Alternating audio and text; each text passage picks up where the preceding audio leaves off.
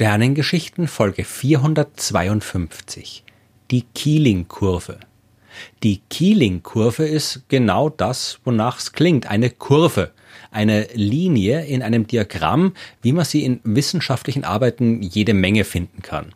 Die Keeling-Kurve aber ist außergewöhnlich. Es hat sehr lange gedauert, um sie zeichnen zu können und lange ist überhaupt bezweifelt worden, dass es möglich ist, sie zu zeichnen oder dass es überhaupt notwendig ist. Und jetzt, wo wir sie sehen können, zeigt sie uns nicht nur, wie komplex der Rhythmus unseres Planeten ist, sondern auch wie empfindlich das Gleichgewicht ist, das das Leben auf der Erde ermöglicht. Die Geschichte der Keeling-Kurve, die kann man im Jahr 1896 beginnen lassen. Da hat der schwedische Chemiker und Nobelpreisträger Svante Arrhenius zwar nicht als erster, aber als erster wissenschaftlich eindeutig und quantitativ beschrieben, dass Kohlendioxid in der Erdatmosphäre prinzipiell in der Lage ist, die globale Temperatur zu verändern. Arrhenius, der war auch der Erste, der explizit darauf hingewiesen hat, dass die menschlichen Aktivitäten den CO2-Gehalt in der Atmosphäre erhöhen. Ende des 19. Jahrhunderts hat es natürlich noch in einem sehr geringen Ausmaß stattgefunden, aber auch damals haben wir schon Kohle und Erdöl verbrannt und dadurch CO2 in die Atmosphäre entlassen, CO2, das zuvor für Millionen Jahre unter der Erde gespeichert war. Ausgehend vom damaligen Niveau des weltweiten CO2-Ausstoßes hat Arrhenius berechnet, dass man eine Erhöhung der Temperatur durch den dadurch ausgelösten Treibhauseffekt erst in ein paar Jahrhunderten messen würde können. Das Messen war damals überhaupt ein Problem, ja. Man war schlicht und einfach nicht in der Lage zu messen, wie viel CO2 sich in der Atmosphäre befindet oder gar herauszufinden, ob diese Menge größer wird. Ich meine, natürlich hat man es versucht, aber die Ergebnisse, die waren komplett unterschiedlich. Mal hat man den einen Wert gemessen, mal den anderen. Aber man ist sowieso davon ausgegangen, dass die CO2-Konzentration von Ort zu Ort unterschiedlich ist und dass alles was wir an CO2 in die Atmosphäre entlassen, vom Wasser der Ozeane aufgenommen wird. Ja, und äh, wenn es keinen globalen, halbwegs einheitlichen Wert der CO2-Konzentration gibt, ja, dann kann man den auch nicht messen. Es ist vielleicht durchaus interessant zu wissen, wie viel CO2 an einem bestimmten Ort zu einer bestimmten Zeit in der Atmosphäre existiert, aber eine globale Messung, ja, die hat man nicht für möglich gehalten. Ein erster Hinweis, dass man sich die Sache mit dem CO2 doch ein bisschen genauer anschauen sollte, der kam in den 1950er Jahren.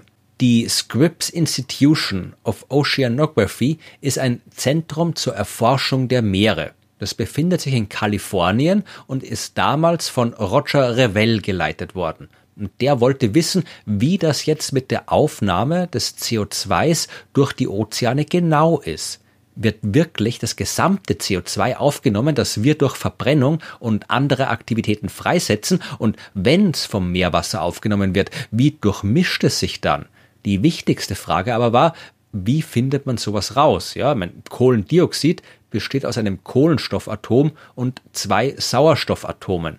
Sowas hat kein Etikett, ja, auf dem steht, dass es aus dem Auspuff eines Autos gekommen ist, aus dem äh, Schlund eines Vulkans oder aus sonst irgendeiner anderen Quelle. Wie soll man herausfinden, wo die Moleküle herkommen?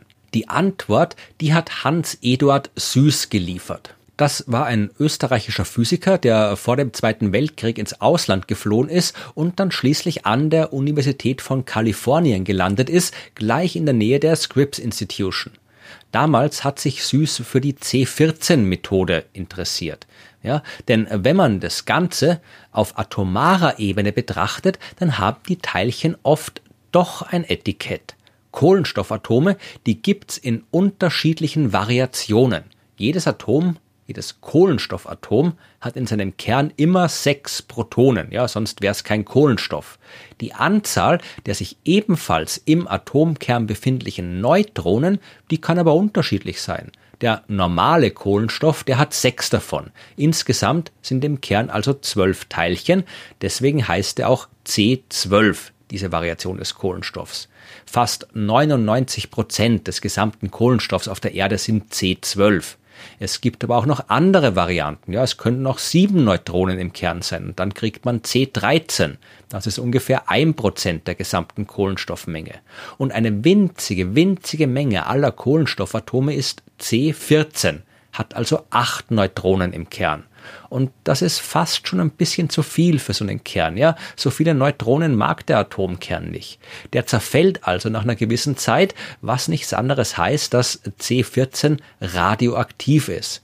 Die äh, Halbwertszeit, ja, die liegt bei 5730 Jahren. Ja, hat man also eine bestimmte Menge an C14 und wartet man 5730 Jahre, ist die Hälfte davon verschwunden, zerfallen. Und wenn man nochmal 5730 Jahre wartet, ist die Hälfte von dieser Hälfte weg und so weiter. Und ich erkläre das deswegen so ausführlich, weil es für die Geschichte wirklich wichtig ist. Und damit ist nicht nur die Sternengeschichte gemeint, die ich hier erzähle, sondern auch die Geschichte an sich, ja. 5730 Jahre. Das sind keine lange Zeit. Ja, zumindest nicht, wenn man das Ganze physikalisch betrachtet. Die Erde zum Beispiel ist viereinhalb Milliarden Jahre alt was auch immer an C14 an ihrer Entstehung beteiligt war, ja, was irgendwann damals vorhanden war, das ist mittlerweile schon längst komplett radioaktiv zerfallen. Wir finden aber trotzdem überall noch C14-Atome. Es muss also eine Quelle geben, die immer wieder neue C14-Atome produziert. Und diese Quelle, die befindet sich am Rand der Atmosphäre, ja, wo Teilchen der kosmischen Strahlung mit Atomen unserer Lufthülle kollidieren. Dabei laufen Kernreaktionen ab und die erzeugen unter anderem C14. Der radioaktive Kohlenstoff, der wird also immer wieder nachgeliefert und äh, findet sich deshalb auch überall dort, wo auch der normale Kohlenstoff ist. Ja, weil wir alle brauchen Kohlenstoff zum Leben, überall liegt Kohlenstoff rum, Pflanzen, Tiere und so weiter bestehen aus Kohlenstoff. Die Lebewesen, wir können nicht ohne Kohlenstoff existieren. Solange ein Lebewesen, ein Baum, ein Tier, ein Mensch, ja, lebendig ist, nimmt dieses Lebewesen durch die Nahrung immer neuen Kohlenstoff auf und da ist immer eine winzige Menge C14 mit dabei. Wenn man dann aber erstmal gestorben ist, ja, dann isst man normalerweise ziemlich wenig, ja. Äh, die zum Zeitpunkt des Todes vorhandene Menge an C14, die beginnt jetzt zu verschwinden alle 5730 Jahre ist eine weitere Hälfte zerfallen. Und wenn ich jetzt also irgendwo alte Knochen gefunden habe, ein Stück Holz von irgendeinem alten Bauwerk oder irgendein anderes Material, das früher mal lebendig war und Kohlenstoff enthält, dann muss ich, vereinfacht gesagt, nur noch die vorhandene Menge an C14 messen und kann daraus berechnen, wie alt der Knochen, das Holz und so weiter ist. In der Praxis ist das, wie gesagt, ein bisschen komplizierter. Und noch komplizierter wird die Sache durch den Süßeffekt, der, wenig überraschend, von Hans Süß entdeckt worden ist. Der Kohlenstoff, den wir in Form von Erdöl, Kohle oder irgendwelchen anderen fossilen Stoffen verbrennen, der ist vorher lange, lange Zeit unter der Erde gelegen. Die fossilen Brennstoffe, ja, die sind aus Lebewesen entstanden, aus Pflanzen und Tieren, die vor sehr langer Zeit auf der Erde gelebt haben. Ich lasse die Details aus, ja, aber unter bestimmten Umständen können sich dann aus solchen Lebewesen die organischen Verbindungen bilden, die wir dann Öl oder Kohle nennen. Das braucht viel Zeit, bis das passiert. So viel Zeit, dass die C14-Atome in den fossilen Brennstoffen schon quasi komplett zerfallen sind. Was Süß bei seiner Forschung im Jahr 1957 nachweisen konnte, das war die Tatsache, dass der Anteil von C14 in der Atmosphäre sinkt. Ja, und wenn die Produktion am Rand der Atmosphäre, die Produktion von neuen C14 konstant weiterläuft, was sie tut, ja, dann kann das nur heißen, dass die Gesamtmenge irgendwie verdünnt wird, dass also in letzter Zeit relevante Mengen an Kohlenstoff in die Atmosphäre gelangt sind, die kein C14 enthalten. Und die einzige Quelle für diese Art von Kohlenstoff sind die fossilen Brennstoffe. Anders gesagt, Süß hat gemeinsam mit Roger Revell gezeigt, dass sich das von Menschen freigesetzte CO2 in der Atmosphäre anreichert. Und das bedeutet, dass nicht alles von den Ozeanen aufgenommen wird. Es muss also ein Teil des CO2s in der Atmosphäre bleiben. Bei seiner weiteren Forschung hat Revell sogar zeigen können, dass die Mehrheit des CO2s nicht im Meer landet. Die Menge, die in der Luft bleibt, die war so groß, dass man das eigentlich auch global messen können sollte, ja? Man sollte messen können, wie die Menge an CO2 in der Atmosphäre immer größer wird. Womit wir jetzt bei Charles David Keeling angekommen sind. Der Amerikaner ist am 20. April 1928 geboren worden und hat sich in seiner Doktorarbeit mit der Messung von CO2-Mengen beschäftigt. Ja, jetzt nicht in der Atmosphäre, aber äh, mit dem CO2 in Gewässern und in Gestein. Aber mit den sehr präzisen Messgeräten, die er dafür gebaut hat, hat er dann auch mal nachgeschaut, wie viel CO2 gerade in der Luft rumschwirrt. Die ersten Messungen, die hat er direkt in Pasadena gemacht, an seinem Wohn- und Arbeitsort diese Messungen haben stark geschwankt, ja, und deswegen ist er ein bisschen nach außerhalb gefahren, ja, raus aus der Stadt in die Natur. Und auch da hat er schwankende Werte gesehen, je nach der Tageszeit, an der er die Proben genommen hat. Nachts, da war mehr CO2 in der Luft als tagsüber. Aber nach einiger Zeit hat er festgestellt, dass der Wert, den er nachmittags gemessen hat, immer gleich war und bei ungefähr 310 ppm gelegen ist. Ja, und das ppm, das steht für Parts per Million und heißt so viel wie, dass von einer Million Moleküle in der Luft 310 CO2-Moleküle waren. Die Konzentration, ja, die war also bei 0,31 Promille oder 0,031 Prozent. Das ist nicht viel, ja, aber es war immerhin ein konkreter Messwert. Keeling, der wollte jetzt wissen, wo diese täglichen Schwankungen herkommen und hat dafür ein weiteres Mal die verschiedenen Kohlenstoffvarianten benutzt. C12 ist ein bisschen leichter als C13, ja, weil C13 ein Neutron mehr im Atomkern hat. Pflanzen, die Kohlenstoff und C2 aufnehmen, die mögen das leichtere C12 ein bisschen lieber. Ja, das Verhältnis von C13 zu C12. Das ändert sich also je nachdem, wie stark die Pflanzen gerade Photosynthese betreiben. Die täglich wechselnden Werte, die haben genau zur Aktivität der Pflanzen gepasst. Ja, die Nachmittagswerte, die waren aber gleich und haben Keeling darin bestätigt, dass man eben auch tatsächlich einen Hintergrundwert für die CO2-Konzentration messen müsste in der Atmosphäre. Das muss möglich sein, sowas zu messen, einen globalen Wert für die CO2-Konzentration der Atmosphäre. 1956 ist Roger Revell dann auf die Arbeit von Keeling aufmerksam geworden und die beiden haben sich zusammengetan, um ein entsprechendes Messprogramm zu organisieren. Keeling hat Fördergeld bekommen und hat sich damit erstmals extrem genaue Messgeräte besorgt. Die hat er an Orten aufgestellt, wo es möglichst keine störenden Einflüsse gibt, ja, keine Menschen, keine Industrie, keine Pflanzen. Das erste Gerät, ja, mit dem er auch die ersten Messungen gemacht hat, das kam 1958 auf den Mauna Loa auf Hawaii. Die anderen hat er später unter anderem in der Antarktis verteilt, in Kalifornien und eins hat er sich behalten im Labor. Das hat er überall auf der Welt rumgeschickt, mit Flugzeugen hoch in die Atmosphäre und so jede Menge Proben fürs Labor gesammelt. Der erste Datenpunkt, der im März 1958 am Mauna Loa gemessen worden ist, hat eine CO2-Konzentration in der Atmosphäre von 313 ppm gezeigt.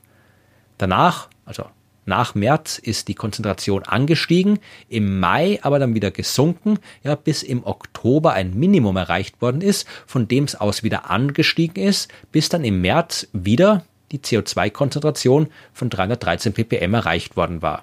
Das gleiche ist 1959 passiert. Ja, und Keeling war anfangs ein bisschen verwirrt und hat sich schon gedacht, okay, es ist vielleicht doch nicht möglich, eine vernünftige Messung der globalen Hintergrundkonzentration an CO2 durchzuführen. Vielleicht gibt es doch noch ein paar Störquellen, die er übersehen hat. Aber er hat weiter gemessen und die Lösung für sein Problem bald gefunden, ja, weil wieder waren die Pflanzen schuld. Auf der Nordhalbkugel der Erde gibt's mehr Landmassen als auf der südlichen Hälfte und deswegen wachsen im Norden auch mehr Pflanzen. Und wenn diese Pflanzen im Nordhalbkugel Frühling zu blühen beginnen, dann holen die jede Menge CO2 aus der Atmosphäre raus. Gleichzeitig ist auf der Südhalbkugel Herbst, ja, und dort lassen die Pflanzen die Blätter fallen. Die verrotten dann und setzen CO2 frei.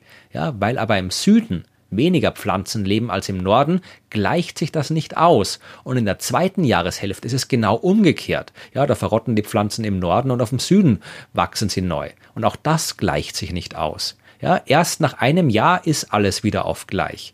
Keeling, der war begeistert von diesem Ergebnis und er hat geschrieben, ich zitiere, zum ersten Mal können wir dabei zusehen, wie die Natur CO2 aus der Atmosphäre holt, um im Sommer Pflanzen wachsen zu lassen und wie es im Winter wieder zurückgegeben wird.